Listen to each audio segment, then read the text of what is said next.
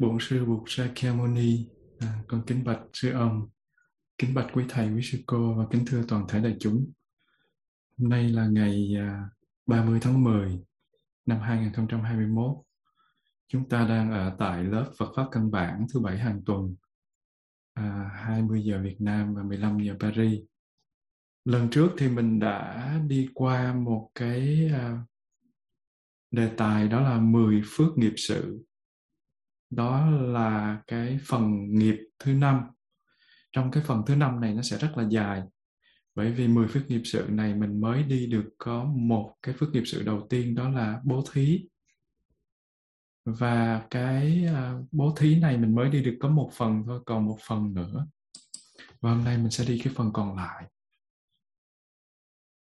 Um, bố thí thì nó có ba cái thí.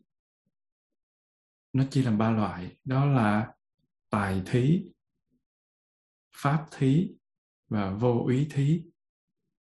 Cái tài thí, pháp thí, vô ý thí có lần với đạt chia sẻ rồi. Với đạt xin nhắc lại thôi. Tài thí là chia sẻ về vật chất của cải của mình. Tài có nghĩa là tiền. Bố thí, tiền có nghĩa là những cái gì nó liên quan đến tiền, liên quan đến vật chất. Ờ, đồ vật của mình thì mình cho thì cái đó gọi là tài thí. Ví dụ như mình uh, chia sẻ cái ờ, bình oxy hay là mình chia sẻ những liều vaccine hay mình chia sẻ những cái khẩu trang ở trong mùa covid thì đó là tài thí. Mình ủng hộ lũ lụt miền trung thì đó là tài thí. Và mình ủng hộ cái công sức mình bỏ ra để mình trèo đèo lội suối mình đi ra miền trung mình uh, giúp đỡ cho mọi người mang cái số tiền người khác để đi đi uh, ủng hộ từ thiện mình kêu gọi. Cái đó cũng là tài thí. Còn pháp thí pháp thí là cái mà giới đạt đang làm cũng là một phần của pháp thí. Có nghĩa là mình uh, học từ phật pháp từ thầy tổ từ các thiện tri thức kết hợp với kinh nghiệm riêng của cá nhân mình thêm một chút. Uh, sự tu tập của mình mình chia sẻ ra cho mọi người thì cái đó gọi là pháp thí. Còn ờ, một cái loại nữa gọi là vô ý thí. Ý có nghĩa là sợ hãi, vô ý có nghĩa là không sợ. Chia sẻ như thế nào mà không sợ? Giống như khi mà mình ờ, đi với một cái vị mà có ờ, đạo đức, có phong phong thái tu tập vững chãi, thì tự nhiên mình cảm thấy tự tin, mình không có e ngại. Thì cái đó là một cái sự không sợ người ta người ta tạo ra cho mình một cảm giác không sợ. Ví dụ như trong cái đoàn bác sĩ đi và có một ví dụ như chị Kim Anh chỉ uh, à, là trưởng khoa và chị rất là tay nghề rất là vững chãi rất là là ngon lành. Và các cái vị mà đàn em á, đi sau thì có một cái ca nào khó có chị rồi thì em cũng đỡ lo. Cái đó cũng là tạo cho người ta một sự bớt sợ hãi ít sợ hãi um, hoặc là những cái người mà thực sự tu tập mà có cái phong thái vững chãi có cái thành tựu có cái sự chứng đắc họ chia sẻ những cái vấn đề và họ biểu đạt ra thành một cái um, sự thực tập cái năng lượng thực tập của họ và tạo cho mình một cái cảm giác an ổn. Khi bước vào trường năng lượng của họ là mình cảm thấy mình cảm thấy ờ, không có sự sợ hãi nhiều khi đối diện với một cái chết mà mình cũng có thể là rất là an ổn thì cái đó gọi là vô ý thí. Và cái người mà chia sẻ cái sự không sợ đó thì đó chính là vô ý thí. Nhưng mà cái vô ý thì ai cũng mình cũng phải thực tập và phải tạo ra một cái sản phẩm thì mới đem ra chia sẻ được. Mình phải có cái vô ý thì mình mới chia sẻ cái vô ý được. Thì um, đó là ba cái loại mà người ta đem ra người ta chia sẻ thì gọi là bố thí tài thí pháp thí và bố ý thí. Với lại đi tiếp cái phần uh, trước thì um, ba cái phần trước uh, mình nhắc đến cái uh, tư tư tiền tư hiện và tư hậu. Có nghĩa là cái tư có nghĩa là cái setana là một cái tâm bám dính vào đối tượng nó có nghĩa là chủ ý thí dụ khi mà mình à, thích một cái điều gì đó cái tâm của mình bám bám chắc vào cái điều đó không buông thì cái đó gọi là tư. Và cái điều đó thí dụ nó là một cái tâm giải thoát thì đó là thiện tư. Còn nếu như là một cái tâm mà đi mưu cầu một cái điều gì đó sai trái ví dụ như trốn thuế hay là đi buôn lậu hay là đi uh, ưa thích một cái điều gì đó mà mang lại tác hại thì cái đó là bất thiện tư.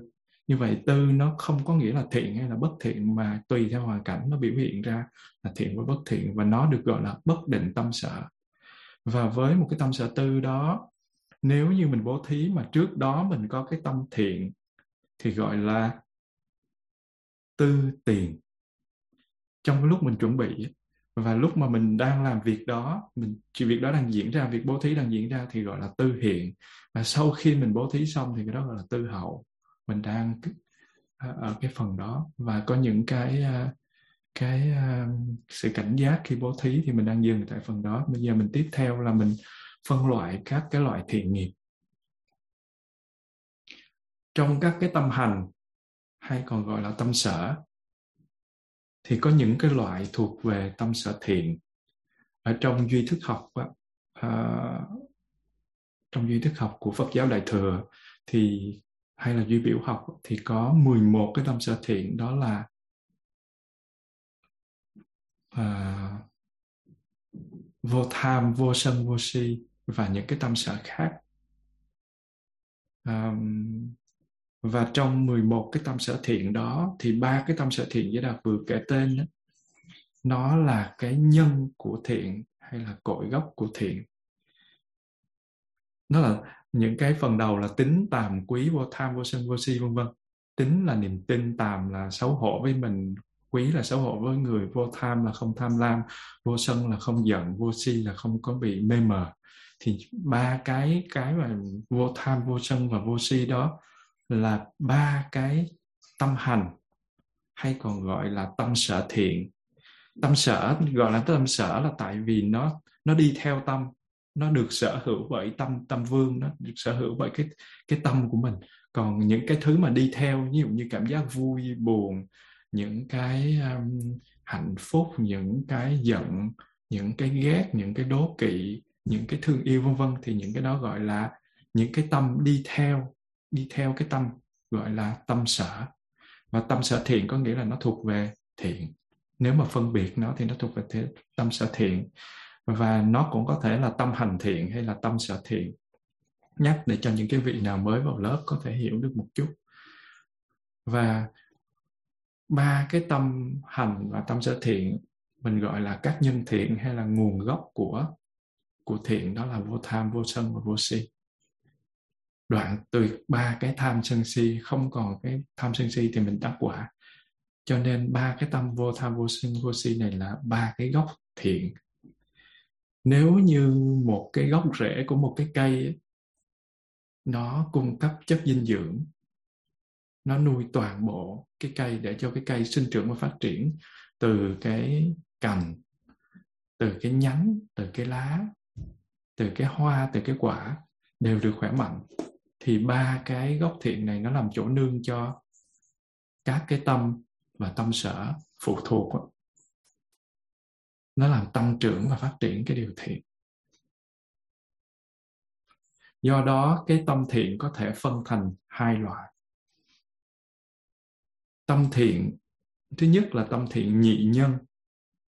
Nhị nhân là có hai nhân và tâm thiện thứ hai là tâm thiện tam nhân là có ba nhân thế nào là tâm thiện nhị nhân?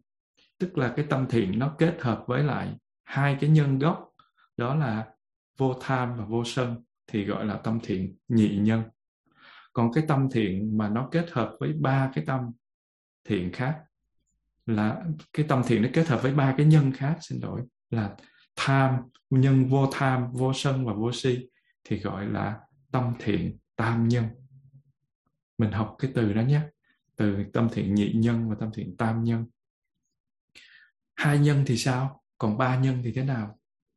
Cái tâm thiện nhị nhân đó là một khi mà người nuôi dưỡng một cái tâm thiện với vô tham và vô sân, thì cái tâm thiện của người đó mình gọi là tâm thiện nhị nhân. Mà trong 10 phước nghiệp sự thì cái phần cuối mình chưa có bàn tới là cái phần chánh kiến, nhưng mà thực sự mình đã học trong bát chánh đạo rồi. Đó là mình có một phần là tin về bốn sự thật màu nhiệm, hiểu và bốn sự thật màu nhiệm thì là người có chánh kiến. Nhưng mà ở đây nó cũng có thể mình có thể nói một cách khác là tin và hiểu về nghiệp và nghiệp quả. Thì đó là, cũng là chánh kiến. Và cái sự hiểu biết đúng hay chánh kiến nó còn gọi là nghiệp tác trí. Hiểu đúng về nghiệp thì gọi là nghiệp tác trí. Trí có nghĩa là sự hiểu biết như thật về một vấn đề thì gọi là trí. Còn hiểu biết không chưa có đủ. Các nhà khoa học hiểu biết thì cái đó gọi là sự thông minh, sự hiểu biết. Còn cái cái trí mà mà của đạo Phật mà hay sử dụng chữ trí đó là sự hiểu biết như thật. Chứ không hiểu biết sai lầm, không hiểu biết mà nó thay đổi. Cho nên cái đó gọi là hiểu biết như thật, gọi là trí. Và tác có nghĩa là làm và nghiệp, tạo nghiệp thì gọi là nghiệp tác. Và cái trí hiểu biết như thật trong vấn đề tạo nghiệp thì gọi là nghiệp tác trí. Có nghĩa là mình biết mình làm cái đó nó sẽ đi về đâu mình à, những cái hành động những cái lời nói những cái việc làm những cái tư duy những cái chủ ý của mình nó sẽ đi về đâu thì cái đó gọi là nghiệp tác trí hiểu biết như thật. Và cái tâm thiện cái một đứa bé hay là một người thiếu trí tuệ, không biết gì về nghiệp và nghiệp quả, không biết gì về tứ diệu đế, không biết gì về nghiệp và nghiệp quả, mà đem cho người ta một cái vật gì đó. Họ cũng cảm thấy một niềm hân hoan vậy. Họ cũng có một niềm vui nhất định. Dù cho họ biết tu hay không tu, dù biết Phật pháp hay không biết Phật pháp, dù hiểu hay không hiểu nghiệp, người ta vẫn có lòng tốt đem đồ cho. Người ta vẫn có thể làm tốt hơn cả những cái người mà hiểu nữa. Thì cái đó là một cái niềm hân hoan của họ được được uh, thành tựu. Nhưng mà cái sự hân hoan ấy nó đi kèm nó không có đi kèm với nghiệp tác trí. Có nghĩa là nó không hiểu về nghiệp và quả của nghiệp. Do đó nó không có cái cái tâm hành vô si ở trong đó. Nó chỉ có vô tham và vô sân. Vì không tham cho nên mình mới cho. Vì mình mình mới xả ly. Còn khi mà mình cho thì mình sẽ có niềm vui. Mình vui mình mới cho thì cái đó nó không có tâm hành. Sân gọi là vô sân, vô tham và vô sân có mặt. Nhưng mà cái vô si thì mình không không có. Tại vì mình không có biết được là nghiệp và quả của nghiệp. Cho nên cái đó gọi là tâm thiện nhị nhân. Có hai cái cái cái cái nhân thôi. Bởi vì chỉ có hai cái nhân vô tham và vô sân cho nên một tâm thiện như vậy nó mới được gọi là tâm thiện nhị nhân và ngày nay nhiều cái vị phật tử làm việc từ thiện, cúng dường cho chư tăng theo thói quen, mà không có sự hiểu biết đúng về cái nghiệp và quả của nghiệp. Cho nên tâm bố thí như vậy gọi là tâm thiện nhị nhân. Cũng cúng dường cũng làm y chang như mọi người thôi, nhưng mà mình không có hiểu biết về nghiệp và quả của nó thì gọi là tâm thiện nhị nhân. Và ngay cả một người có học thức làm việc một cách qua loa lấy lệ cái thiện tâm của họ nó cũng rơi vào cái phạm trù của tâm thiện nhị nhân. Và tóm lại, mọi sự, mọi cái cái cái cái việc làm thiện của mình nếu mà mình không có trí tuệ thì nó đều sắp vào tâm thiện nhị nhân, có nghĩa là không có cái tâm vô si ở trong đó. Và cái tâm thiện thứ hai gọi là tâm thiện tam nhân. Một tâm thiện tam nhân như đã nói là tâm thiện kết hợp với vô tham, vô sân và còn có thêm vô si nữa. Và nếu như cái việc mình làm thiện mà kết hợp với nghiệp tác trí, có nghĩa là cái trí biết rõ về sự vận hành của nghiệp và nghiệp quả, thì nó là, gọi là tâm thiện, tam nhân. Và nhiều người phật tử có học có học thức làm các cái ờ, việc thiện vì Phật pháp tăng ban ngôi tâm bảo, cũng như vì là cha mẹ, người thân của mình và các bậc tôn trưởng họ có làm việc thiện, bố thí và những cái việc khác rất là tốt. Thì cái đó gọi là thiện sự, là tâm thiện tam nhân. Bởi vì cái tâm họ kết hợp với sự hiểu biết rõ ràng về lợi ích trong vòng luân hồi, nên thiện nghiệp của họ trở thành cái thiện nghiệp tam nhân. Và nếu bố thí được làm với chánh tư duy, hay là tư duy minh sát những cái uh, vật chất này thực ra chỉ là tổng hợp của của các cái yếu tố gọi là sắc. Có nghĩa là tư duy minh sát nghĩa là mình nhìn sự vật hiện tượng nhìn cái mà mình chia sẻ thì mình biết được nó chỉ là sự tổng hợp của nhân duyên thôi của điều kiện thôi và nó mang tính chất vô thường. Hễ mình vướng vào trong những cái đó thì gọi là khổ và mình không và cái sự vật hiện tượng đó nó không có tự ngã. Cho nên um, mình không có cần phải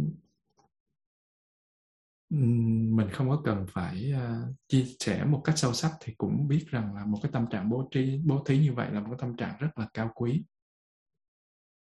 Do đó trong cái chân lý tương đối của thế gian á, thì cha mẹ và các cái anh chị các cái vị uh, lớn tuổi cho nên là dạy cho con em của mình hiểu biết về nghiệp và quả của nghiệp. Cũng như sự hiểu biết cơ bản về tính chất của sự vật là vô thường hệ vướng mắc vào là khổ và không có tự ngã. Trước khi mình làm một cái việc phước hay là phước thiện gì đó để mình có được đầy đủ cái cái phước phước quả, có nghĩa đầy đủ cái nghiệp quả tốt. Như vậy, cái thiện nghiệp nó chia làm hai loại như thế là thiện nghiệp tam nhân và thiện nghiệp nhị nhân. Và nó còn chia làm nhiều loại khác, đó là thiện nghiệp cao thượng và thiện nghiệp hạ liệt nữa. Cao thượng có nghĩa là quý báu mà hạ liệt có nghĩa là thấp. Thấp đã đã thấp, hạ liệt không có nghĩa là đồ vứt đi, nhưng mà hạ liệt có nghĩa là thấp. Hạ là dưới mà thượng là trên thôi. Thiện nghiệp nó tuy là thiện nhưng mà nó là cái phần thấp. Nếu như các tâm thiện nhị nhân và các tâm thiện tam nhân. Nó được vây quanh, nó được hỗ trợ bởi những cái trạng thái thiện vào lúc khởi lên của tư tiền. Có nghĩa là lúc mà mình làm cái việc thiện nó khởi lên một cái à, cái cái cái tâm thiện, tâm hoan hỷ. Hoặc là vào lúc khởi lên của tư hậu, có nghĩa là làm xong rồi mà mình mình cảm thấy vui, mình cảm thấy hạnh phúc với điều đó, thì cái nghiệp đó được xếp vào nghiệp cao thượng tuy là cái nghiệp nhị nhân, tuy là cái nghiệp nhị nhân nó không có vô si. Nhưng nếu như trong lúc mình làm tư tiền và tư hậu đó, nó được phát triển bởi những tâm thiện thì nó vẫn được gọi là cao quý. Nhưng mà cái phần cao quý đó là của tâm thiện nhị nhân và cái phần cao quý kia là phần cao quý của tâm thiện tam nhân. Còn nếu như nó bị vây quanh những trạng thái bất thiện thì những cái nghiệp ấy được xếp, dù là tâm thiện tam nhân hay tâm thiện nhị nhân, nó cũng đều xếp vào cái loại thiện nghiệp hạ liệt. Có nghĩa là nó thấp, kém, nó không có cao quý. Khi mà mình nói nó được vây quanh bởi những trạng thái tâm thiện hay bất thiện, có nghĩa là nó được hỗ trợ những cái trạng thái bất thiện hay là thiện đó, là mình muốn nói tới những trạng thái tâm nào liên hệ trực tiếp với cái nghiệp mình đã làm nếu mà những trạng thái đó không liên quan đến nghiệp mình đã làm thì mình không thể nói có sự kèm theo của thiện nghiệp hay là bất thiện nghiệp được. Giả, giả sử như là có một cái người cư sĩ ngay trước khi thực hiện một cái cuộc bố thí lớn thì nổi giận với là một cái người cho vay. Ví dụ mình à, mình à, bố thí là hồi những lần trước chúng ta có nói bố thí một triệu euro mà cái người kia vay mình một trăm ngàn euro, mình có thể bỏ ra một triệu mà. Nhưng mà người kia vay trăm ngàn euro để mua nhà gì đó và giật không chịu trả thì mình bực lên, mình đòi kiện ra tòa cái người đó. Thì nhưng mà mình có thể bố thí một triệu nhưng mình lại không chấp nhận cái chuyện không trả cho mình một triệu. Thì cái chuyện bố thí nó riêng, còn cái chuyện đòi nợ nó riêng, không có dính gì nhau. Có nghĩa là người ta vẫn nổi tâm khó chịu nhưng mà cái tâm khó chịu đó là liên quan đến vấn đề tiền nhà tiền tiền tiền tiền vay chứ không phải liên quan đến vấn đề bố thí mà khởi lên tâm bất thiện. Giống như là mình à, đem cái à, đồ mình về mình à, cúng dường cho mình bố thí mình tặng cho bên Việt Nam nhưng mình bị chặn lại rồi mình bực với cái người chặn thì có nghĩa là cái chuyện mà chặn cái đồ đó không chịu cho đem tới tay người người nhận thí là cái chuyện khác với cái việc mà mình giận người ta. Hai cái này nó không có dính với nhau cho nên à, cho nên nếu mà cơn giận nó không ảnh hưởng đến cái việc bố thí thì mình mình mình vẫn cảm thấy hoan hỷ sau khi mình làm phước. Thì cái cái sân bất thiện nó phát sanh nó không có ảnh hưởng gì đến cái tính chất của cái tâm thiện bởi vì nó không có liên quan. Tóm lại là mình có thể nói là các cái thiện nghiệp tam nhân cao thượng là những cái thiện nghiệp được làm với cái tư tiền và tư hậu tức là trước lúc và sau lúc làm thiện đều có chủ ý tốt. Và nếu một trong hai cái gọi là tư tiền hay tư hậu có nghĩa là cái tâm cái chủ ý trước lúc trong lúc làm hay là sau lúc làm á, mà nó vắng mặt thì cái đó trở thành thiện nghiệp tam nhân nhưng mà nó hạ liệt. Nó không còn cao quý nữa. Có nghĩa là mình à, mình mình làm. Mà mình à, lúc mà mình làm thì mình rất là vui nhưng mà sau khi làm mình mình chán mình bực. Thì cái đó gọi là tư tiền thì ok nhưng mà tư hậu nó không ok. Hoặc là lúc làm thì mình thấy bực bội khó chịu nhưng mà làm xong thì mình lại thấy vui. Thì nó vắng mặt một trong hai cái đó thì vẫn là thiện nghiệp tam nhân có vô tham vô sân vô si nhưng mà hạ liệt. Và nếu như cả hai cái đều vắng hết có nghĩa là thuộc cái loại nghiệp tam nhân mà siêu hạ liệt nghĩa là làm chỉ là làm thôi, biết nhưng mà làm chỉ làm thôi. Nghĩa là giả sử như là giới đạt biết về nghiệp và cái quả của nghiệp cũng đi bố thí. Thì ví dụ như chia cho một cái người nào đó, lúc chia thì đã bực. Rồi lúc mà làm xong cũng chẳng vui thì cái đó gọi là thiện nghiệp tam nhân mà hạ liệt siêu hạ liệt thì tương tự thiện nghiệp nhị nhân, nó cũng vậy. Có thiện nghiệp nhị nhân cao thượng và thì nghiệp nhị nhân hạ liệt đối với các cái việc thiện sự khác mà mình sẽ học, giống như là trì giới là cung kính, phục vụ, vân vân vân vân, thì nó cũng có các cái phạm trù, cũng là tư tiền, tư hiện và tư hậu. Hay mình còn nói cho dễ là chủ ý ban đầu, chủ ý lúc hiện tiền và chủ ý sau đó. Và cái nào mà nó có cái tư tiền và tư hậu nó nó hợp nó nó nó nó thiện thì cái nghiệp đó gọi là nghiệp thiện nhị nhân và nghiệp thiện tam nhân cao quý. Còn nếu mà không thì gọi là thiện nghiệp à, tam nhân và thiện nghiệp nhị nhân hạ liệt tóm lại là gì? Một thiện sự được làm với sự hiểu biết về nghiệp và nghiệp quả thì gọi là thiện nghiệp tam nhân. Còn nếu sự hiểu biết này mà vắng mặt thì nó sẽ trở thành thiện thiện nghiệp nhị nhân và nếu một thiện nghiệp nó được đi trước và nó nối tiếp sau bởi các tâm thiện, đó là thiện nghiệp cao thượng.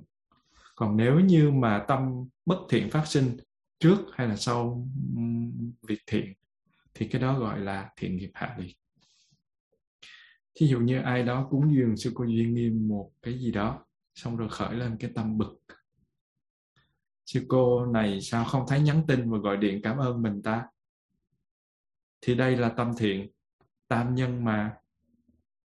Hạ liệt thường thì các cái vị tăng thời phật á, khi mà nhận đồ cúng dường hay là nhận vật thực khi đi khi, khi đi khất thực á, thì đều chúc phúc hay là hồi hướng phước đức hoặc là âm thầm hoặc là ra tiếng cho những cái vị mà cúng dường hay bố thí đó. Chứ không có nói lời cảm ơn. Cho nên quý thầy quý cô á, là khi nhận cái vật thực của ai đó khi nhận cái sự cúng dường của ai đó thì là âm thầm chúc phúc hoặc là nói lời chúc phúc cho họ hoặc là âm thầm chúc phúc. Nếu như mình không có phương tiện để mà mình gặp mặt trực tiếp hoặc là mình không có muốn nhắn tin gì hết thì mình âm thầm mình chúc phúc. Nhưng mà nếu như những cái vị nào mà họ họ cần đến một cái sự uh, diễn ra của sự chúc phúc thì mình có thể mình nói tại chỗ. Mình chúc cho họ một cái gì đó chứ mình không có nói lời cảm ơn vì nói lời cảm ơn nó giống như là một cái điều gì đó nó không có nó không nó bớt đi cái phước của người ta vậy đó. Cho nên mọi người nhớ nhé mình mà khởi lên một cái tâm bực là tại sao mà người này chưa nhắn tin tại sao người này không chịu gọi điện cảm ơn mình thì cái thiện nghiệp của mình tự nhiên nó đang ở thiện nghiệp cao quý cái nó chạy tụt xuống thành thiện, thiện nghiệp hạ liệt giống như đi làm ăn đầu tư vào một cái công ty lớn mà tự nhiên công ty đó nó phá sản thì mình thua lỗ mất tội bố thí nó được xếp theo ba mức độ, gọi là hạ liệt thí. Nghe chữ liệt thấy sợ quá, nhưng mà cái từ của hán ngữ nó vậy. Hạ liệt có nghĩa là thấp thôi. Thấp kém thôi. Kém mà kém hơn với cái cao quý thì đó là hạ liệt. Và nó có thể xếp theo ba loại, đó là hạ liệt thí, trung bình thí và cao thượng thí. Nếu mà mình dựa trên cái vật phẩm cúng dường á, cái đồ mà mình cúng dường á, thì nếu mà những vật phẩm cúng dường bố thí mà nó thấp hơn những gì mình dùng, thì đó là hạ liệt thí. Thí dụ như nhà mình đó thì xài những cái đồ siêu siêu xịn.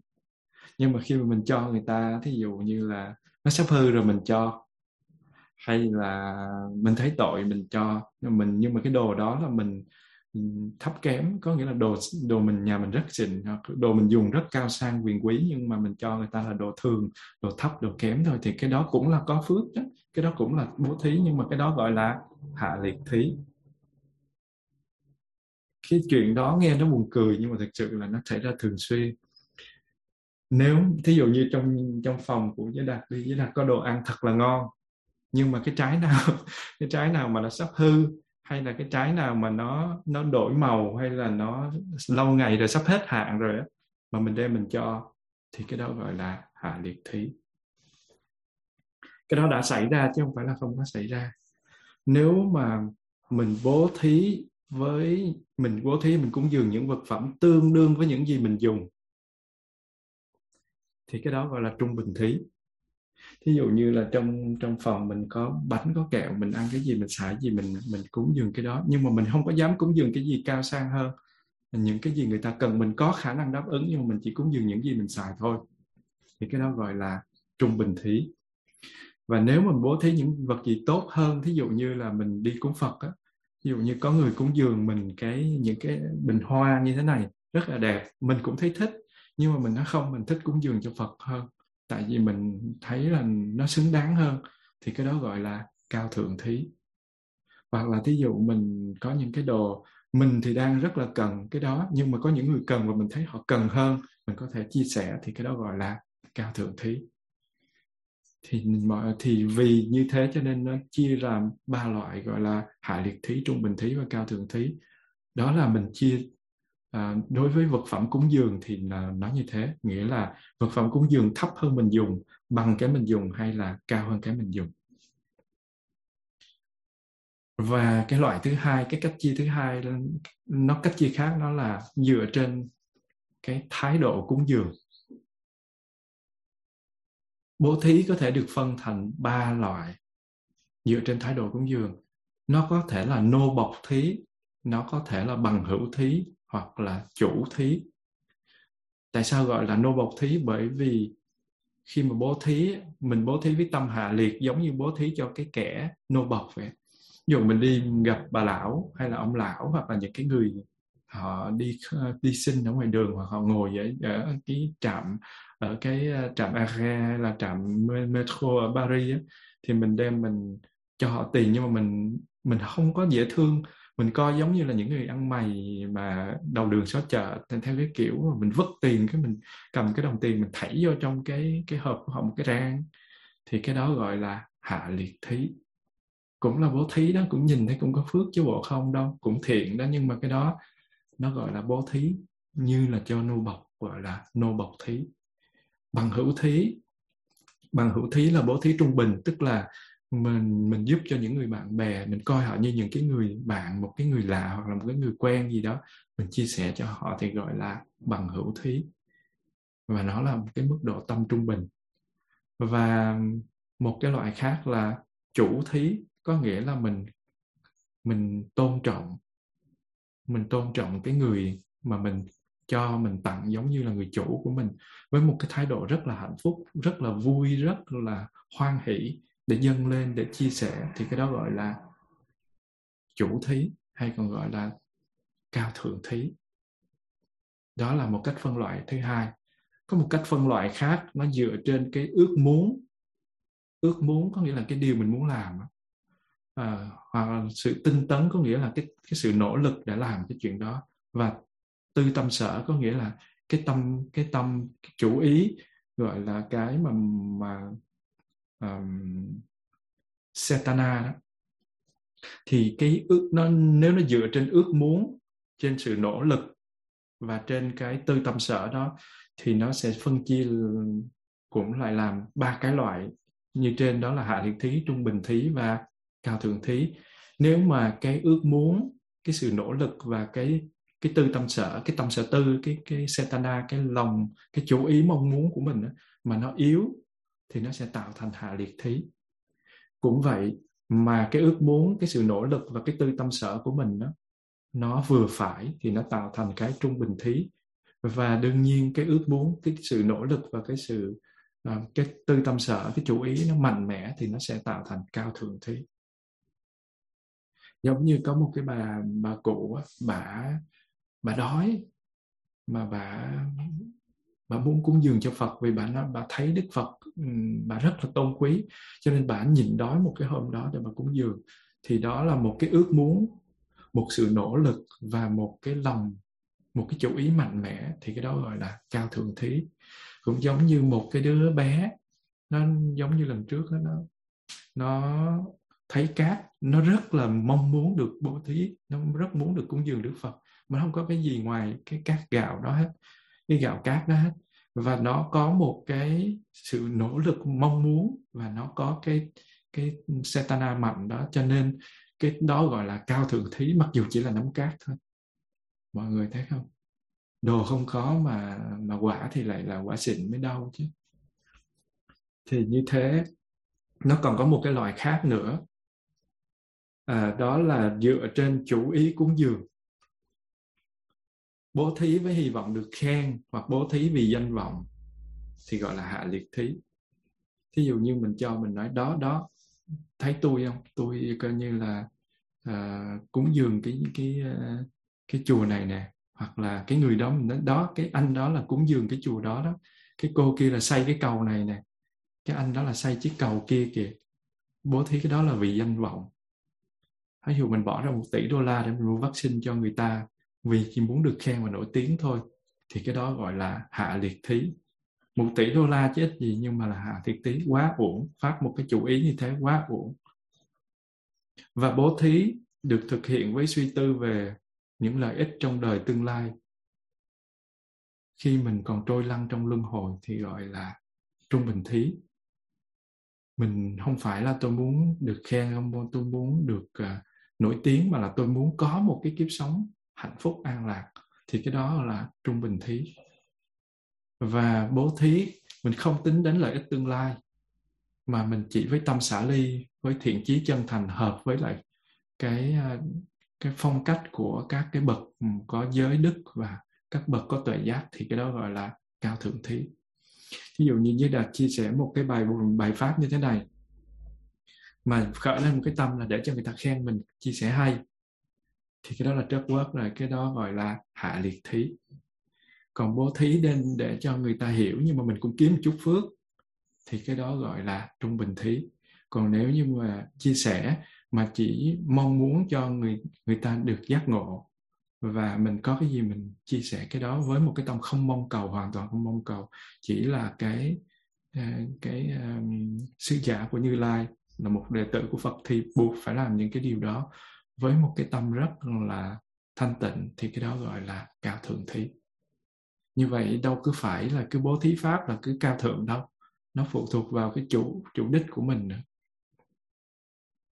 Và những cái thiện sự được làm mà không mong đợi sự đáp trả thì được xem là cao quý hơn những cái thiện sự mà mình hy vọng được một cái phần thưởng nào đó. Đương nhiên là gì?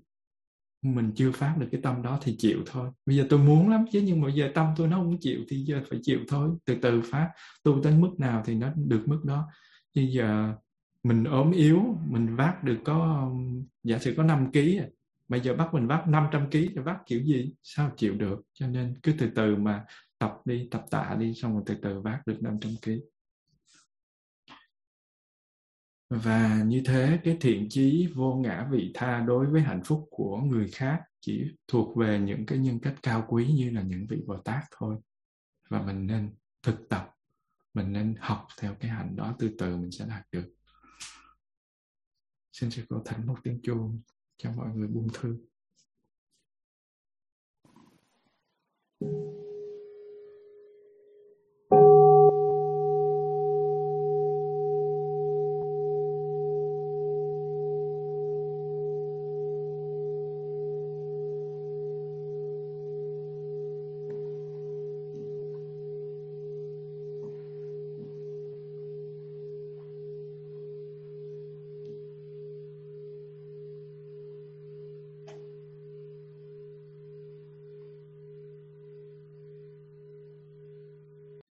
Mình có một cái cách chia khác nữa đó là dựa trên cái tính chất vị tha hay là vị kỷ có nghĩa là vì người hay là vì mình.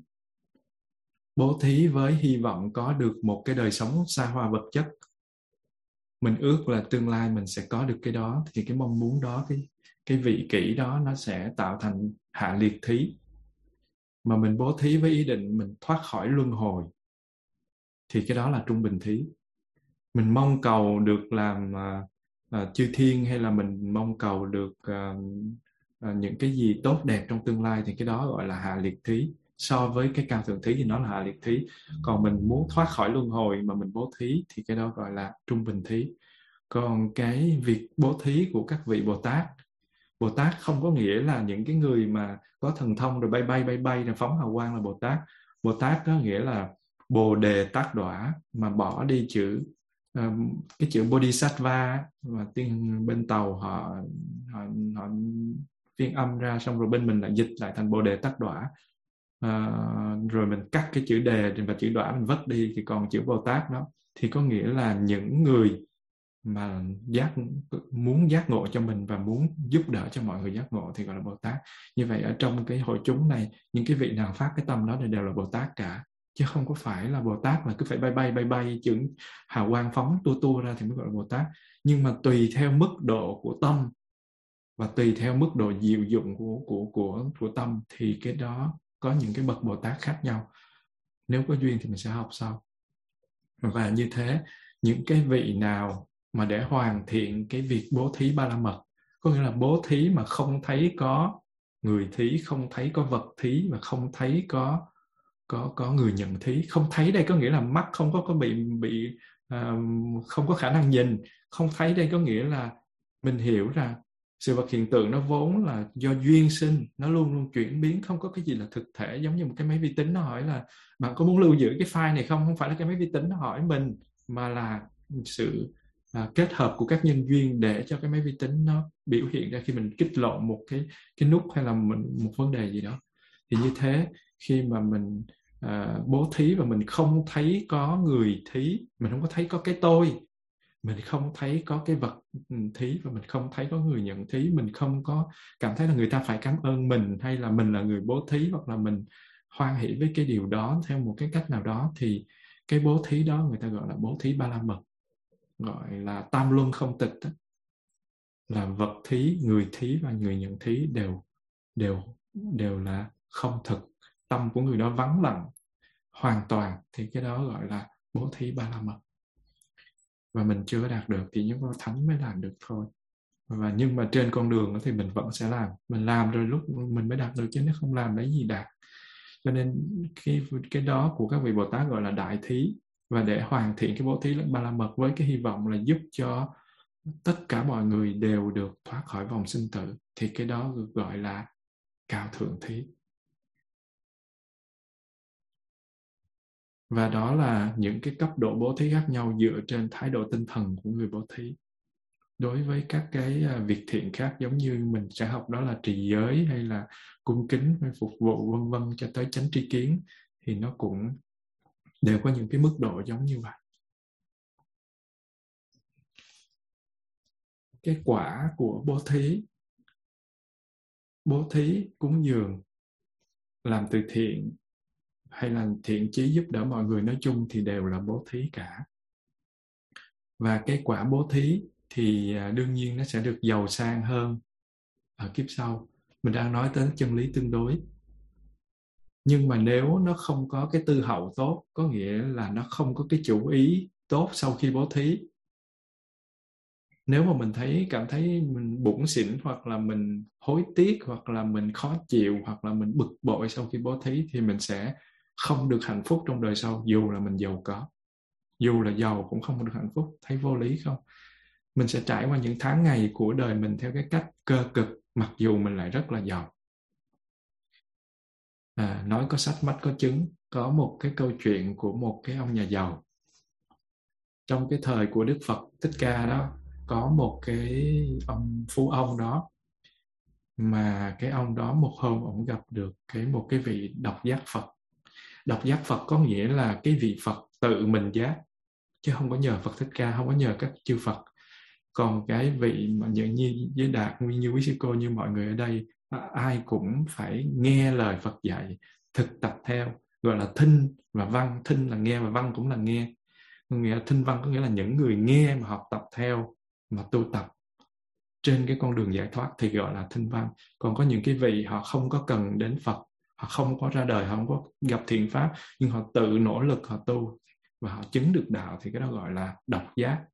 Và những cái vị đó được gọi là vị Phật, nhưng mà vị Phật độc giác, họ là những vị đại a la hán có thể là cao hơn cái vị a la hán nhưng mà họ là tự họ họ không bằng một đức Phật ờ, chánh đẳng chánh giác, nhưng mà họ là độc giác Phật, hay còn gọi là những bích chi Phật, hoặc gọi là duyên giác Phật duyên giác Bồ Tát đó thì cái vị nhà giàu này gặp một cái vị Phật độc giác như thế để đi khất thực.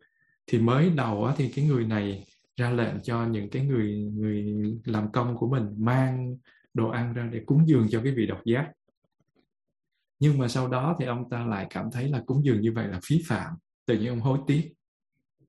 Và ông đã không có một cái tư hậu tốt có nghĩa là cái setana của ông cái chủ ý tốt của ông nó bị uh, uổng đi sau khi mà ông khởi lên cái tâm đó và ông không có được vui. Và do cái thiện nghiệp cúng dường này thì ông được sanh là một người nhà giàu trong thời của Đức Phật Thích Ca. Nhưng mà do cái tư hậu không tốt đó cho nên ông chẳng bao giờ thích sống một cuộc sống giàu sang cả. Ông mặc những cái loại quần áo rất là tầm thường, rất là rẻ tiền, rất là rách nát. Và ông chỉ ăn những cái loại gạo nát với gì giấm chua thôi. Và cứ như thế thì ông sống như một người nghèo khổ cho đến khi ông chết mà trong khi đó thì ông rất là giàu một phú ông. Và sau khi mà ông qua đời thì toàn bộ tài sản của ông bị sung công bị đưa vào trong uh, công quỹ của nhà vua và ông lại không có người thừa tự. Trời oái âm thay một cái người giàu có. Thì bài học từ câu chuyện kể trên là gì? Mình ngẫm nghĩ về cái người này thì mình thấy là ở thời nay thực ra cũng không thiếu những cái người bổn xỉn cuộc đời sống không hưởng được giàu sang như vậy mình làm ra rất nhiều tiền nhưng mà mình không biết xài tiền. Và mình sống nghèo khổ cho tới khi mình chết. Họ không có lòng dạ đâu mà ăn mặc những cái đồ đẹp và những món ngon vật lạ. Thực ra giới đạt cũng đã từng đọc những câu chuyện trên báo chí đọc nghe đâu đó trên uh, những cái uh, trên YouTube và trên những mạng xã hội cũng cũng có được những cái cái tin tức như vậy và nó cũng không có lạ nhưng mà mình sẽ đặt ra một câu hỏi là có những tỷ phú họ có cái phong cách sống như họ mua sắm, vừa đủ, họ ăn mặc rất là giản dị, họ để tiền giúp người nghèo thì sao? Thực ra đã có những cái vị như thế, họ là tỷ phú thứ thiệt nhưng mà họ rất là bình dị. Như vậy họ có thuộc cái dạng này hay không? Thực sự, nếu mà họ đem tiền bạc và tài sản họ biếu cho những người nghèo khó và túng thiếu á, thì tâm người đó là tâm vị tha, họ không có bủn xỉn. Còn còn với những cái người giàu mà tiền mình làm ra cũng dám xài cho cuộc đời của chính mình. Để tự mình khổ đến chết thì những cái người đó mới bị liệt vào cái cái tâm này.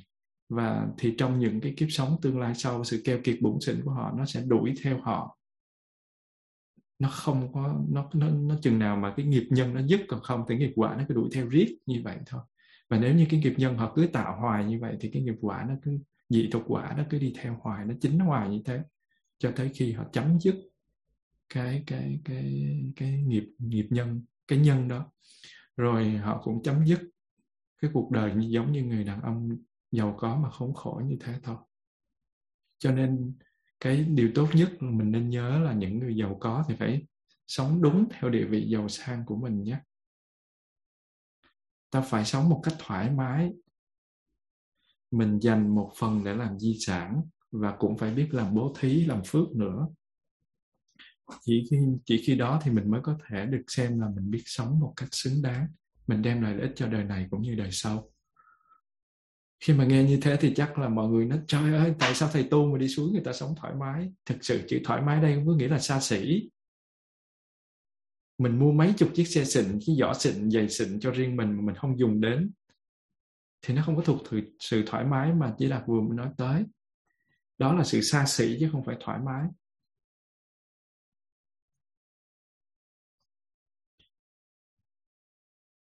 Cái việc bố thí nó có những cái lợi ích. Có lẽ mình không có cần trình bày thì ai cũng cũng biết. Đó là gì? Thì nghiệp. Dù cho là mình giúp cho một con vật cho nó một cái miếng ăn hay mình cứu nó một lần thôi, thì nó cũng đem lại cái cái quả đó là gì?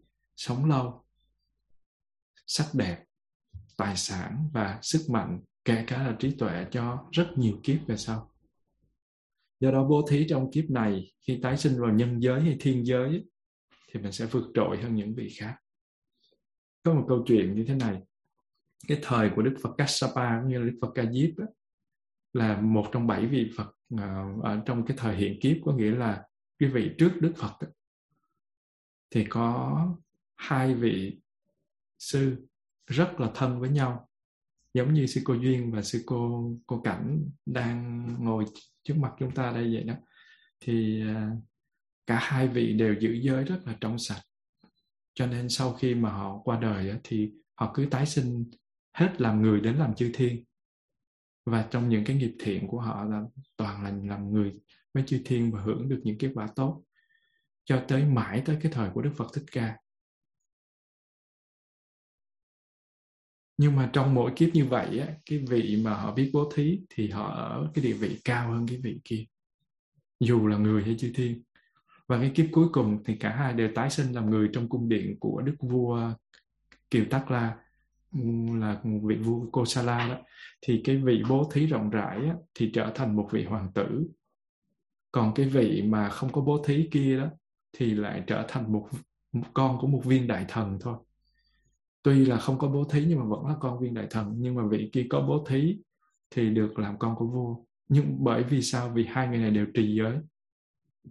Và trong khi cái vị hoàng tử kia thì ngủ trong chiếc nôi làm bằng vàng có che lọng trắng biểu tượng của hoàng gia thì con của vị đại thần này á, lại ngủ trong chiếc nôi làm bằng gỗ. Có lẽ cái ông đại thần này cũng là liêm liêm khiết cho nên cái vị này mới được tái sinh làm con của ông. Nhưng mà chính vì liêm khiết cho nên ông không có cái đồ gì để mà xịn sò hết ổng uh, cho con ổng ngủ trong chiếc nôi gỗ.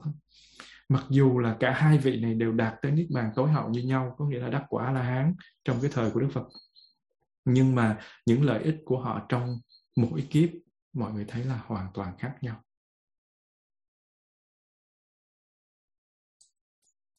Thật ra chư thiên cũng có phước báo cũng có dày và có mỏng nữa. Cho nên có vị thì sự thọ dụng nó đầy đủ nhưng mà có vị thì thọ dụng không có xứng với cái tâm của mình muốn mà không có đủ. Chư thiên phước báo như thế bởi vì có những vị chư thiên họ ăn chung trong một cái bảo khí có nghĩa là cái đồ mà cái bảo khí ở cõi chư thiên đó là mình nhờ cái bảo khí đó mình có thức ăn. Nhưng mà cái vị mà phước đức bậc thượng đó, thì thấy cơm nó màu trắng cái vị phước đức bậc trung thì thấy cơm nó màu vàng và vị phước đức của bậc hạ thì thấy cơm nó màu đỏ cùng là một bát cơm mùi vị nó cũng có thứ bậc ngon kém dở khác nhau. Đó là chư thiên của trời dục giới. Mình nghe mình cũng hoảng hồn. Nhưng đó là sự thật. Giống như là trong một cái cảnh giới hai người cùng ngồi với nhau hai vị cùng lên trên này chơi. Nhưng mà một vị thì thấy hoan hỷ. Trời ơi vui quá được lên tu viện sao mà nó hạnh phúc quá. Được bỏ đi những cái ồn ào của thành phố được lên đây hưởng cái năng lượng à, an lạc chút chút của quý thầy cô thì thấy nó vui. Nhưng mà có những vị họ lên họ nói trời đau khổ họ muốn chết quá. Họ lên họ khóc tức tưởi vì họ thấy cái hoàn cảnh cuộc sống của họ nó rất là là, là buồn đau và họ luôn luôn muốn chết. Thì như thế cũng là một cái cảnh cũng là một cái năng lượng chung. Nhưng mà một người thì lại thấy giống như thiên đường một người thì thấy giống như là địa ngục. Có người lên trời ơi cái tu viện gì đâu mà chán quá thôi đi về thì như thế, đâu có phải cứ một cái cảnh đó là hai người đều thấy giống nhau, tùy theo tâm thức. Cho nên ở đây cũng vậy, chư thiên cũng có sinh chung ra một cái cảnh, ăn chung một bảo khí, nhưng mà là như vậy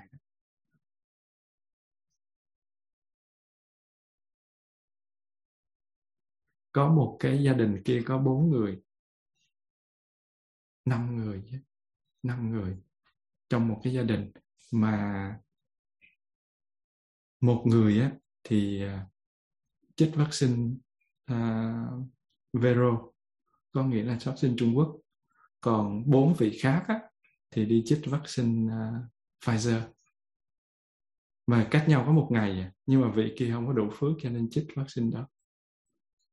Như thế thì cũng là một cái gia đình cũng trong một cái tu viện nhưng mà phước của mỗi người mỗi khác cũng là, là à, cha mẹ anh chị em với nhau nhưng mà phước của mỗi người mỗi khác chứ không phải là cứ à, ăn cùng mâm ngồi cùng chiếu là cái gì được ăn giống nhau. Cho nên chư thiên cũng phải ăn trong một cái bảo khí mà thấy cơm ba màu.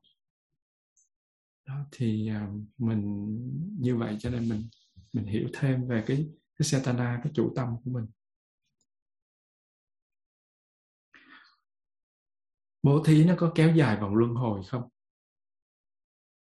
Bố thí thì nó sẽ tạo ra cái cái nghiệp quả. Bố thí là một cái nghiệp thiện nó sẽ tạo ra nghiệp quả. Thì nó phải trả lấy cái quả đó. Thì như vậy nó có kéo dài vòng luân hồi không? Có một số người họ cho rằng là bố thí chỉ là kéo dài sinh tử chứ là không bố thí. Kể cả là các vị thầy cô nói bố thí làm cái gì bây giờ phải lo tu tập chấm dứt luân hồi. Trong cái câu chuyện của hai cái vị uh, tăng kể trên đó, thì mình thấy là cái người mà có bố thí họ cũng đâu có họ cũng đâu có luân hồi họ cũng chứng đắc a la hán cũng niết bàn như thường. Do đó bố thí kéo dài vòng luân hồi là một cái điều không hợp lý. Thực ra chính cái sự bất tịnh trong cái tâm về bố thí nó mới là mang trách nhiệm cho cái việc kéo dài trong vòng luân hồi hay không. Còn việc bố thí mà nó nó bị thúc đẩy bởi cái lòng khao khát muốn được hưởng những xa hoa vật chất của cõi người hay cõi trời ấy, thì nó mới khiến cho mình luân hồi nó mới khiến cho mình nấn ná ở trong cái cái cái trần gian. Còn một số lầm lẫn cho rằng là chính đức phật cũng phải là, là lăn lộn trong vòng luân hồi bởi vì thích bố thí. Cái điều đó càng hoàn toàn không hợp lý. Bởi vì đã là một vị thế tôn là nó phải hoàn mỹ về nhân cách. Một cái người mà còn một chút lòng tham thì cái vị đó chưa đủ tư cách là một cái vị phật. Còn một Ừ, chút lòng tham thì một vị a la hán còn không đạt được cũng chỉ là một vị phật. Một ông thầy tu ừ, thường thường phàm phàm như giới đạt mà nông tâm tham mà nó thô khởi lên, tế thì còn thôi, còn thông cảm được tệ mà thô khởi lên thì đã thấy gớm rồi. Chứ đừng nói gì tới một vị phật. Cho nên nó là à, một cái vị phật đó là nó phải trải qua rất nhiều kiếp, buông, xả ly, thực tập rất là nhiều chứ không phải muốn là được. Giờ giới đạt muốn cũng không thể làm được, phải xả ly từng từng giai đoạn một cho nên cái việc mà đức phật phải um, lăn lộn trong vòng luân hồi mà nói rằng là bởi vì thích bố thí là chuyện đó cũng không hợp lý. Chính vì đức phật bố thí xả ly cho nên đức phật mới trở thành một bậc giác ngộ để cho mình có thể khi mình cúi lại xuống mình lạy một cái vị phật đó, là mình lạy gì? Đạo hạnh. Ví dụ như người ta tới người ta lạy sư ông đâu phải vì sư ông đẹp đâu phải vì cái thân của sư ông là nằm bằng kim cương. Những cái người có địa vị tối hậu trong thế gian họ cũng có thể là đi đảnh lễ. Đâu phải vì sư ông ngon lành về thân thể về uh, những cái cái cái khác. Ngoài một thứ mà sư ông có mà họ không có đó là đạo đức. Nó được biểu hiện ra thành một dạng năng lượng mà ai cũng phải kính ngưỡng. Thì như thế khi người ta lại sư ông làm việc cái đó. Và khi người ta tới người ta xá ta chào thầy giới đạt thì đâu có phải là thầy giới đạt là cái gì ngon lành. Cái đó là chỉ là đại diện cho tăng thôi có nghĩa là nếu như thầy có cái phẩm chất đó thì thầy xứng đáng được đảnh lễ. Còn nếu thầy không có phẩm chất đó thì người ta đảnh lễ mình cũng có xứng đáng. Cho nên khi người ta đảnh lễ người ta không có đảnh lễ một cá nhân người ta đảnh lễ tăng. Có nghĩa là bản chất là hòa hợp của một cái người mà sống lục hòa và được đức làm sứ giả của đức, đức như lai. Và khi mà ta đảnh lễ đức phật không phải đảnh lễ cái sắc thân đó mà ta đảnh lễ cái bản chất đó.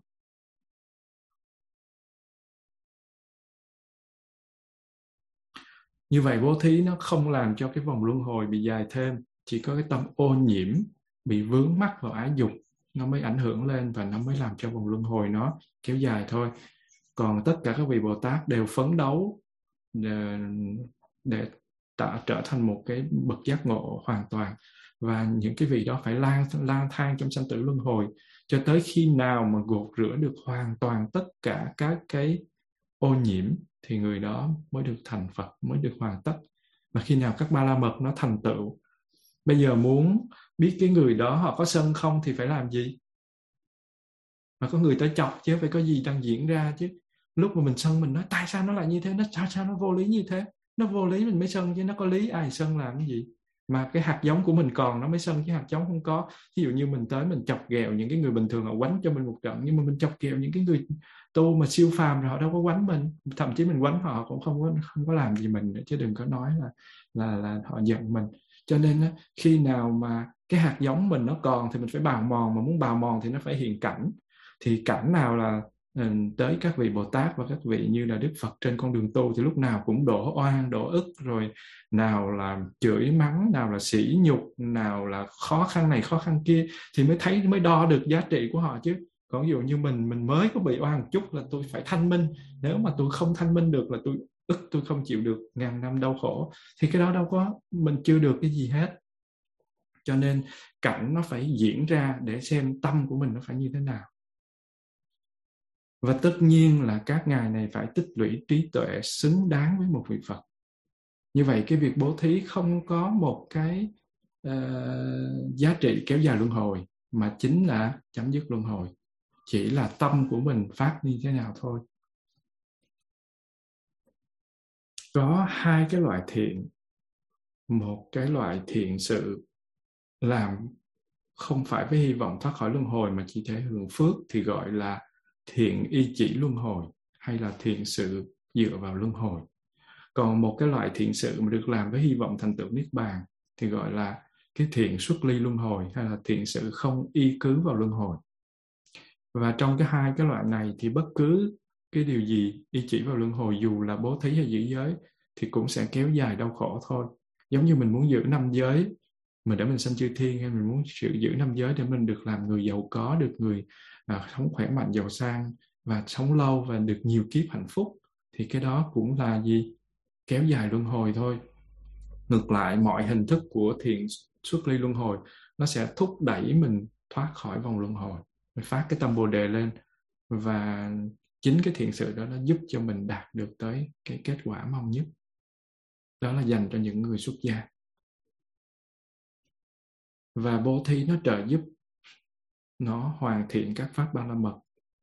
Và những cái người bố thí rộng rãi thì thường có đầy đủ tài sản trong những kiếp sống tương lai của họ. Và nhờ thế họ có một cái cuộc sống rất là thanh nhàn nhờ những người có lòng nhân ái và đã thực hiện những cái nghiệp thiện cho nên họ mới thoát ly được luân hồi. Vì trong quá khứ thì họ đã giữ giới họ đã bố thí rất là nhiều nhất là, là làm những cái giới giống như bác quan trai giới chẳng hạn. Và trong khi những người nghèo khổ túng thiếu thì phải lăn lộn kiếm sống không thể giữ giới.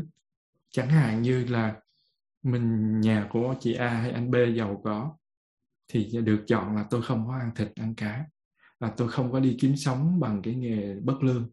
Tôi ờ, bỏ chọn cái nghề đi ờ, làm những cái chuyện mà tổn hại cho tới ờ, môi trường. Nhưng mà nhà tôi nghèo quá, tôi lại được sanh ra ngay chỗ cái cái đầm cá và bây giờ toàn bộ xung quanh đều làm cá hết.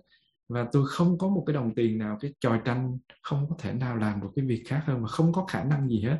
Chỉ có đi đánh bắt cá về bán thôi. Thì như thế chưa có sự lựa chọn không?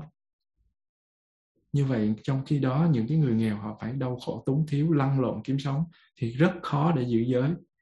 Và trong cái việc theo đuổi con đường học vấn cũng vậy người giàu có được đầy đủ phương tiện hơn. Nói gì đến những cái cái ngôi trường tốn kém ngay cả những cái ngôi trường thuộc chế độ uh, tu viện thôi mà sự giáo dục hoàn toàn miễn phí nó cũng xảy ra như thế. Con em của gia đình giàu có thì nó được quan tâm nhiều hơn. Như vậy một khi người ta đã làm cái việc bố thí trong quá khứ thì họ cũng sẽ tiếp cận với một cái nền giáo dục tốt hơn. Đó là đó là kết quả. Và một người giàu cũng dễ dàng thực hành đức tham nhẫn khi phải đương đầu với sự lăng mạ hoặc là sỉ nhục bởi vì họ có thể phớt lờ bởi sức mạnh ý chí và lòng tự trọng của họ. Ví dụ như một bác sĩ hay là một cái vị gì, gì đó một dược sĩ hay một nha sĩ hay là một cái vị giáo sư người ta lăng mạ họ thì họ đâu có thèm để ý họ có thể có một cái sự nỗ lực vượt qua nhưng mà mỗi người khác họ sẽ chửi lại họ mắng lại. Họ, họ không có chịu nổi sự sỉ nhục đó. Còn những người khác thì thí dụ như nếu như mà họ có nói lại họ nói cũng khác hơn. Họ không có dùng cái cách chợ búa để họ lăng mạ lại.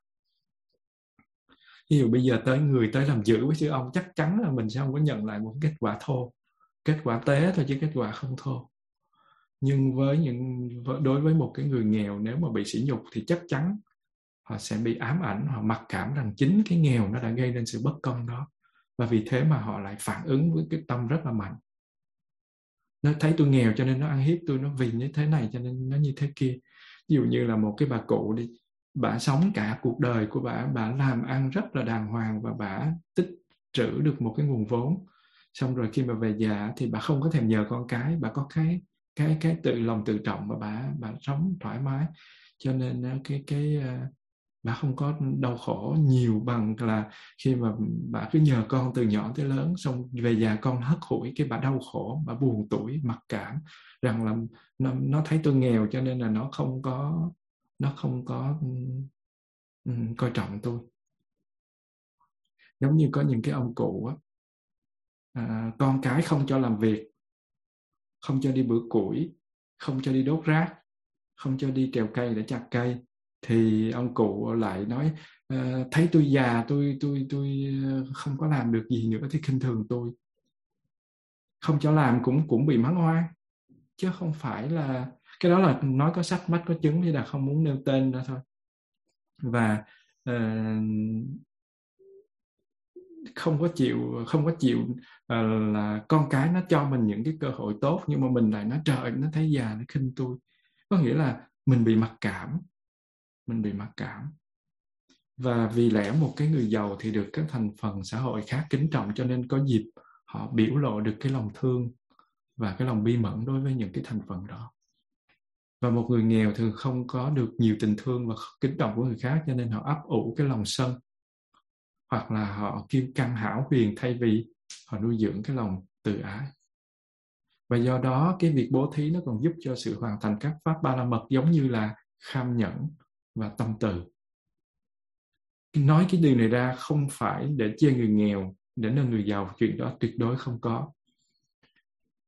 Nếu mà nói về đi đi thích giao du thì chỉ là thích giao du với những cái vị mà một là hoặc là những cái vị có được cái uh, cái uh, sự học học hiểu gọi là có học thức.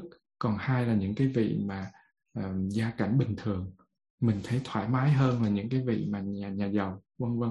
Nhưng mà khi mình phân tích á, để cho mình biết cái pháp bố thí này nó có lợi ích như thế nào đối với những cái cái cái lòng kham nhẫn hay cái cái tâm từ nó cũng có. Nhiều lúc mà mình mình có đầy đủ á đương nhiên có những cái người người nghèo nhưng mà tâm họ rất là lớn chứ không có phải cái người nghèo là cái gì nó cũng có động từ bất quy tắc hết. Có một cái bà cụ đó bà uh, dành dụng mỗi mỗi buổi sáng á, là vài ngàn đồng để bà bà bà, bà cúng dường cho giới đạt cho nên khi nhận cái tiền đó mình rất là là trân trọng và mình rất là ngại rất là là sợ. Và khi mà mình đi mua một cái gì đó xịn sò mà nó không đúng với cái nhu cầu của mình á, thì nó sẽ tạo ra một cái tâm trắc ẩn là không dám mua bởi vì cái số tiền đó. Cho nên đó là cái việc mà um, bố thí đó nó giúp cho một cái người cái người um, cái người giàu đó, nó có được cái lòng cam nhẫn và nó khởi lên cái tâm từ nhiều hơn. Một cái người giàu có thì họ dễ dễ có hơn nhưng mà một cái người nghèo thì nó rất là khó. Đương nhiên là không phải người nghèo nào cũng vậy. Mình tính mặt bằng chung thôi. Và trong cái đời này á rất là khó cho người nghèo giữ chữ tín giữ được lời hứa của mình.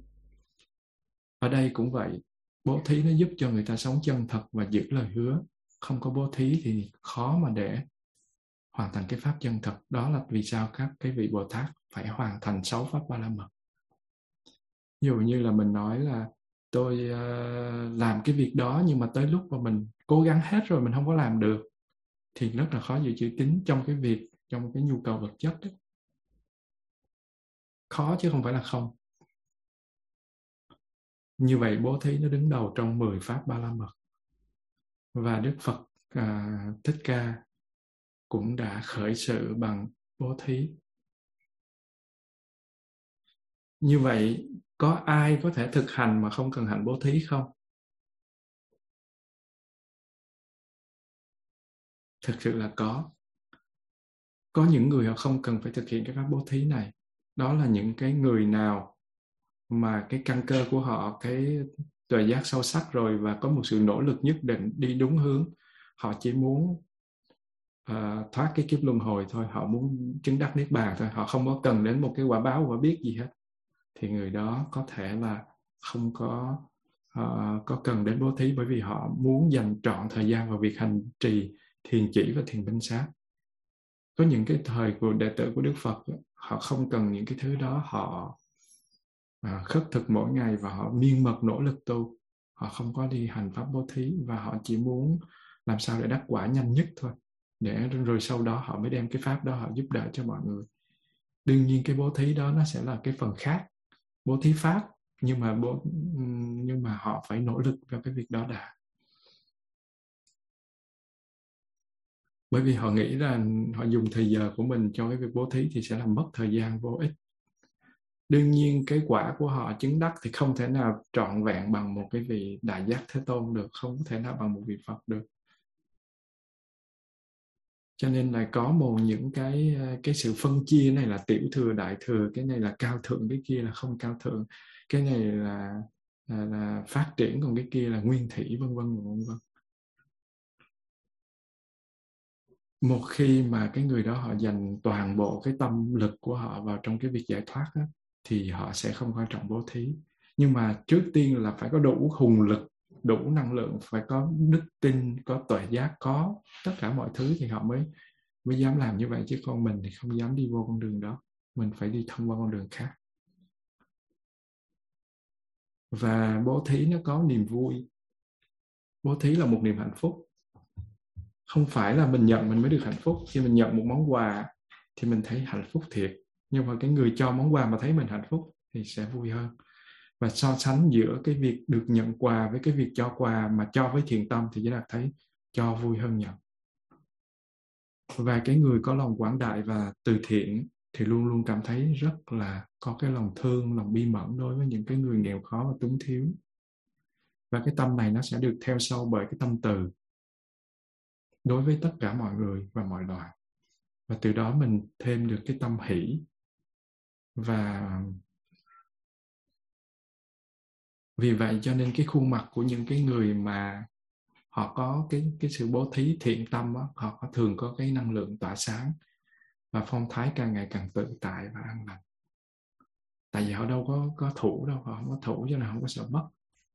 Đáp lại những cái người mà nhận thí họ sẽ cũng có lòng tự ái và ước mong hạnh phúc cho cái người người người bố thí cái người bố thí giàu từ tâm bao nhiêu thì cái người nhận càng phát triển nhiều cái tâm hoan hỷ đối với họ bấy nhiêu. Và như vậy một hành động bố thí nó sẽ dẫn đến sự phát triển cả bốn phạm trù, đó là gì? Từ, bi, hỷ và xả. Nó cũng làm cho sự tu tập người ta phát triển thêm trong lúc tu tập thiền hoặc là tu tập chánh niệm. Và cái người rộng rãi là cái người giàu có. Thực sự những cái người giàu có, họ thoát được cái lo về sinh kế của đời này và còn cái người mà nghèo túng thiếu cơ cực thì rất là nhiều. Và những cái người nghèo thì phải ờ, bố thí bởi vì họ không có niềm tin vào cái việc bố thí trong kiếp trước của họ. Mình nói là, mình nói mặt bằng chung nhé, chứ không phải là người nghèo nào cũng vậy. Giới đạt cũng là một người ăn xin nè. Và khi nào mà mình thấy cái tâm, cũng có những lúc tâm của mình hạ liệt lắm. Mình không có muốn cho một bài pháp nó còn keo nữa chứ đừng có nói tới một cái vật gì. Bài pháp có mà còn keo nữa nhiều khi lười. Nhiều khi soạn bài xong rồi nói trời ơi thôi mệt quá nghỉ đi sư cô ơi.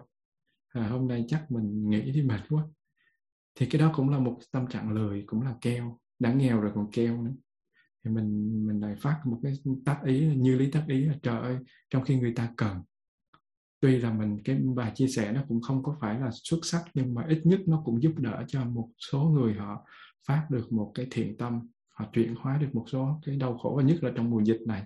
Cho nên nó nhiều khi lười nó nổi lên, nhưng mà nhiều khi mình phải tắt ý để nó dứt khoát, nó cắt đi cái tâm đó. Cho nên nó là nếu mà mình nghèo thì mình thường là nghĩ là thôi, mình nghèo rồi mình không có bố thí. Mình phải đủ nhiêu đó mình mới bố thí mình phải chờ được tới bao nhiêu đó bố thí thì thôi chết rồi cho nên nghèo mới phải thí thí nhiều nhé và nếu nói như thế thì những người giàu dứt khoát phải là những người thí chủ hào phóng trong những kiếp quá khứ rồi. Nhưng mà ngoại trừ cái ông chủ ờ, ông, ông ờ, trưởng giả ông ông ông phú hộ kia nhé trừ ông đó ra. Nhắc tới đây với đạt mới nhớ là hồi đó đọc trong cái chuyện của không biết có nhớ rõ không đọc trong cái chuyện của cái ngài à, xá lợi phất thì có kể đến ngày một kiền liên. Không biết phải những câu chuyện cổ. Thì à, ngày mục Kiền Liên mới đi độ trong một cái ông bán bệnh à, cái ông à, ông à, ông trưởng giả. Cái ông phú hộ đi cho ông trưởng giả tại vì chữ trưởng giả nó phải mang với cái trí thức ở trong đó còn ông phú hộ giàu thì chưa chưa chắc đã như thế. Thì cái ông phú hộ đó ổng ổng uh, rất là keo. Ổng chiên bánh. Thì uh, ông ông ông ông, người người nhà của ông chiên cái nô bọc của ông chiên thì ngài Mục kiền liên đi tới, ngài Mục kiền liên muốn độ cho ông này, cho nên đó là ừ, đi tới đó. Thì xin ổng một cái bánh, thì ổng ổng, đáng lẽ là ông không cho, nhưng mà lỡ thấy rồi, cho nên ông phải gấp một cái bánh nhỏ xíu ông đưa. Nhưng mà cứ gấp cái cái đó thì nó bị phình to ra. Thì cái nào nó cũng, cứ cái nào cũng đụng tới ông cho thì ông cũng thấy tiếc ông chọn chọn chọn hết cái hồi. Xong các cái bánh đưa một cái nó dính một cái khác đưa cái khác, nó dính cái khác nữa. Hồi ông tức quá, ông đưa nguyên cái chảo chảo chiên ra, ông nói, nè, ông ăn hết luôn đi. Và ông, và cái câu chuyện đó, nó rất là buồn cười. Và những cái người mà giàu có có nên thỏa mãn với sự giàu sang của mình trong kiếp này không? Tất nhiên là không nên, bởi vì sự giàu có và của cải nó không thể mang đi qua đời sau được một khi mà mình qua đời thì mình sẽ không còn là người giàu nữa mình là tay trắng. Bởi vì người giàu phải biết để lại một cái phần tài sản cho người thừa kế của họ. Còn phần còn lại thì mình đem bố thí. Mình phải tính toán trong gia đình của mình cái phần nào là cái phần để sắp đặt cho gia đình phần nào là cái phần để mà lo bệnh hoạn phần nào là đóng thuế nước non vân vân. Phần nào là có những phát sinh xảy ra phần nào là đi cho giúp đỡ cho bà con uh, trong họ hàng rồi phần nào là phần mình phải đi bố thí, phần nào là mình phải đi cúng dường, vân vân và vân vân. Nó phải sắp đặt như thế. Còn nếu mà mình cứ nói không, tại chờ tôi đủ, chết quách rồi ở đâu ra phước đâu mà đủ. Mà tại sao những cái người họ mới sinh ra là họ đã giàu rồi, mới sinh ra họ đã được tỷ phú rồi? Họ được thừa kế những những cái tài tài sản lớn, tại vì cái đó là nghiệp quả của họ. Còn mình cứ nói, trời đợi tôi nghèo lắm, sao tôi bố thí? Chính vì anh không bố thí, anh mới nghèo cho nên bây giờ là bố thí không có nghĩa là phải đem hết gia sản của mình cho. Có nghĩa là làm xả ly cái tâm tham của mình đi thôi. Như vậy chỉ khi đó thì những cái người nghèo đó họ mới được giàu sang trong những kế tiếp và cho tới họ chứng đắc cái quả Phật. Nguyên tắc quan trọng ở đây là người bố thí rộng rãi trong kiếp trước là người giàu sang trong kiếp này. Và người bố thí rộng rãi trong kiếp này thì chắc chắn sẽ là người giàu sang trong kiếp sau. Nhưng hãy bố thí với thiện tâm tư tiền tư tư hậu chứ phải cho ngon lành chứ đừng có làm giống như ông kia tự nhiên giàu cái nhưng nhưng mà lại đi ăn cái đồ chua đi ờ, khổ cực cho tới chết thì thê thảm quá. Và mình thấy là của cải nó chẳng qua nó chỉ là vật sở hữu tạm thời và chỉ trong một kiếp một đời thôi nó không có kéo dài lâu đâu.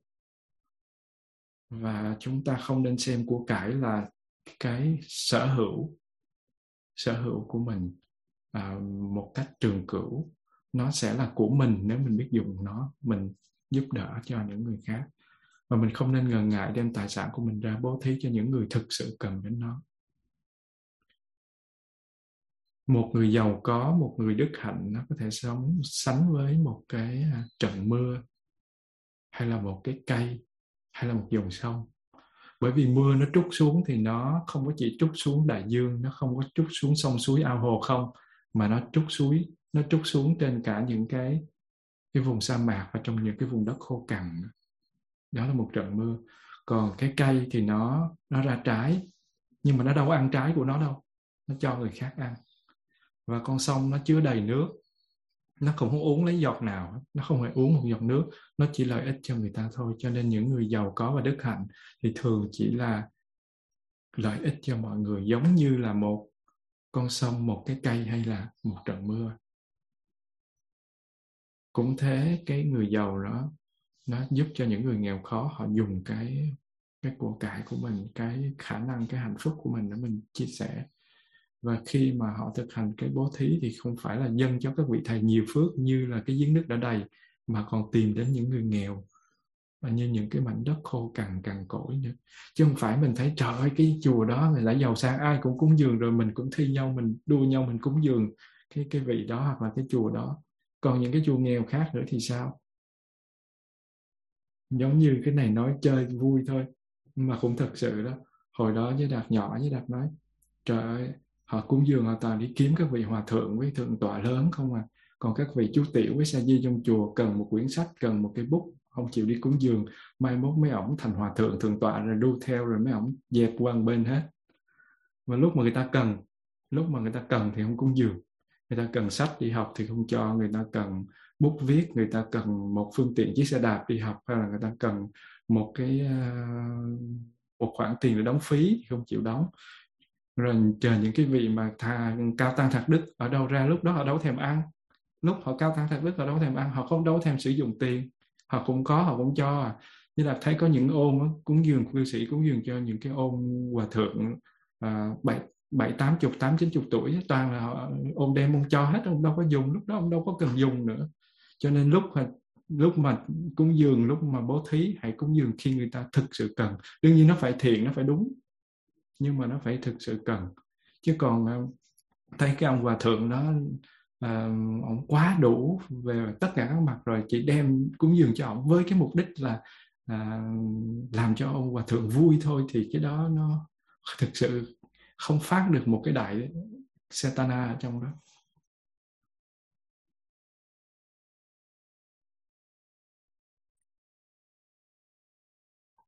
Như vậy mình không mình hiểu khi hiểu bố thí thì mình nên uh, thúc đẩy cái hạnh bố thí để mình có thể là mình thoát ly được cái cái cái uh, sự um, bất như ý trong cái nhu cầu của cuộc sống.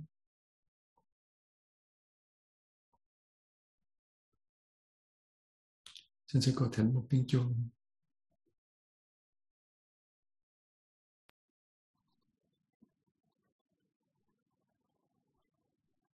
thật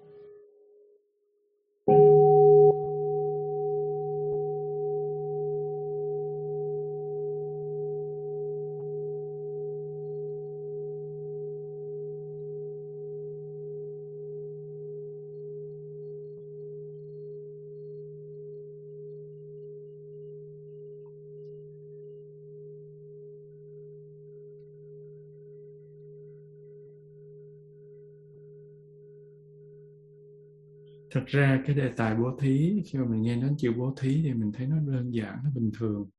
Nhưng mà khi mà mình phân tích nó, mình luận giải nó thì nó không phải là một cái đề tài nhỏ đâu, nó là một đề tài vô cùng lớn.